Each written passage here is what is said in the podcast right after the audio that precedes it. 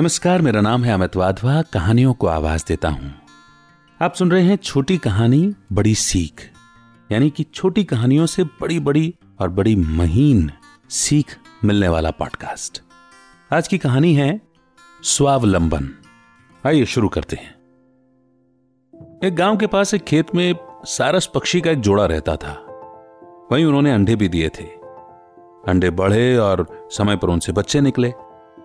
लेकिन बच्चों के बड़े होकर उड़ने योग्य होने से पहले ही खेत की फ़सल पक गई थी।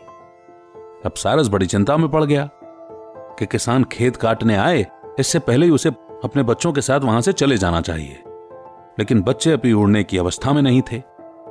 तो सारस ने बच्चों से कहा, बच्चों, हमारे नहीं रहने पर अगर कोई खेत में आए तो उसकी बात ध्यान से सुनना और फिर हमें बताना। ऐसा ही हुआ।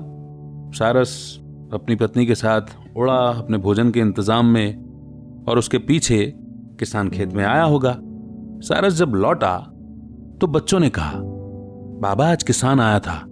वो खेत के चारों ओर घूमता रहा और एक दो जगहों पर खड़े होकर देर तक खेत को घूरता था।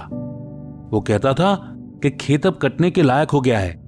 आज ही चलकर गाँव के लोगों से कहूँगा कि मेरा खेत कटवा दें।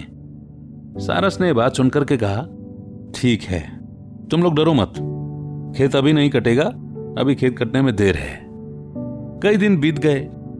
जब एक दिन सारस शाम को अपने बच्चों के पास आए तो बच्चे बहुत घबराए हुए थे और वो कहने लगे, बाबा, अब हम लोगों को ये जगह झटपट छोड़ देनी चाहिए। आज किसान फिर आया था।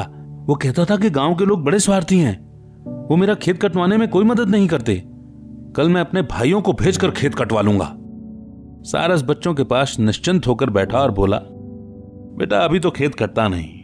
दो चार दिन में तुम लोग ठीक ठीक उड़ने लगोगे, फिर चलेंगे। अभी डरने की कोई ज़रूरत नहीं है। कई दिन और बीत गए। सारस के बच्चे अब उड़ने लगे थे और निर्भय भी हो गए थे। एक दिन शाम को सारस जोड़ा लौटा, वो फिर से अपने बाबा से कहने लगे, बाबा, ये किसान तो हम लोगों को झूठ मूठ का डराता है। इसका खेत तो कटेगा नहीं, वो आज भी आया था और कहता था कि मेरे भाई भी मेरी बात नहीं सुनते, सब बहाना करते हैं। मेरी फ़सल का अन्न सूख कर झड़ रहा है कल बड़े सवेरे में आऊँगा और ये खेत काट लूँगा। बच्चों की बात सुनकर सारस घबरा कर बोला, बच्चों, अभी अंधेरा नहीं हुआ है। चलो जल्दी करो। हमें यहाँ से दूसरे स्थान पर चलना चाहिए। कल खेत ज़रूर कट जाएगा। बच्चे हैरान होकर बोले, बाबा, क्यों? इस बार खेत कट जाएगा ऐसे कैसे? तो सारस ने कहा, बेटा, जब तक किसान गाँव वालों और भाइयों के भरोसे था, खेत कटने की कोई उम्मीद नहीं थी। जो दूसरों के भरोसे काम छोड़ता है, उसका काम नहीं होता। लेकिन जो खुद से काम करने को तैयार होता है, उसका काम नहीं रुकता। अब किसान खुद कल सवेरे यहाँ आने वाला है। तो ये खेत कटेगा ही ना। और अपने बच्चों के साथ सारस उसी समय वहाँ से उड़कर किसी दूसरी जगह पर चला गया। इतनी सी थी ये छोटी सी कहानी।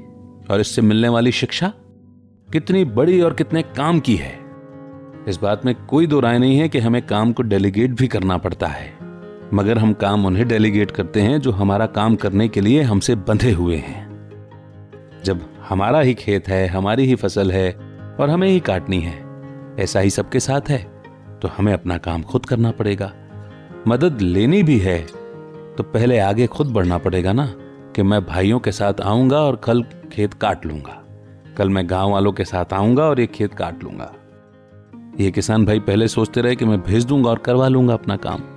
ऐसा नहीं होता, है ना?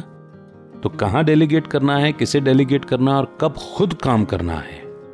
ये बड़ी सीख, इस छोटी सी कहानी से हमें मिली है। उम्मीद है आपको पसंद आई होगी।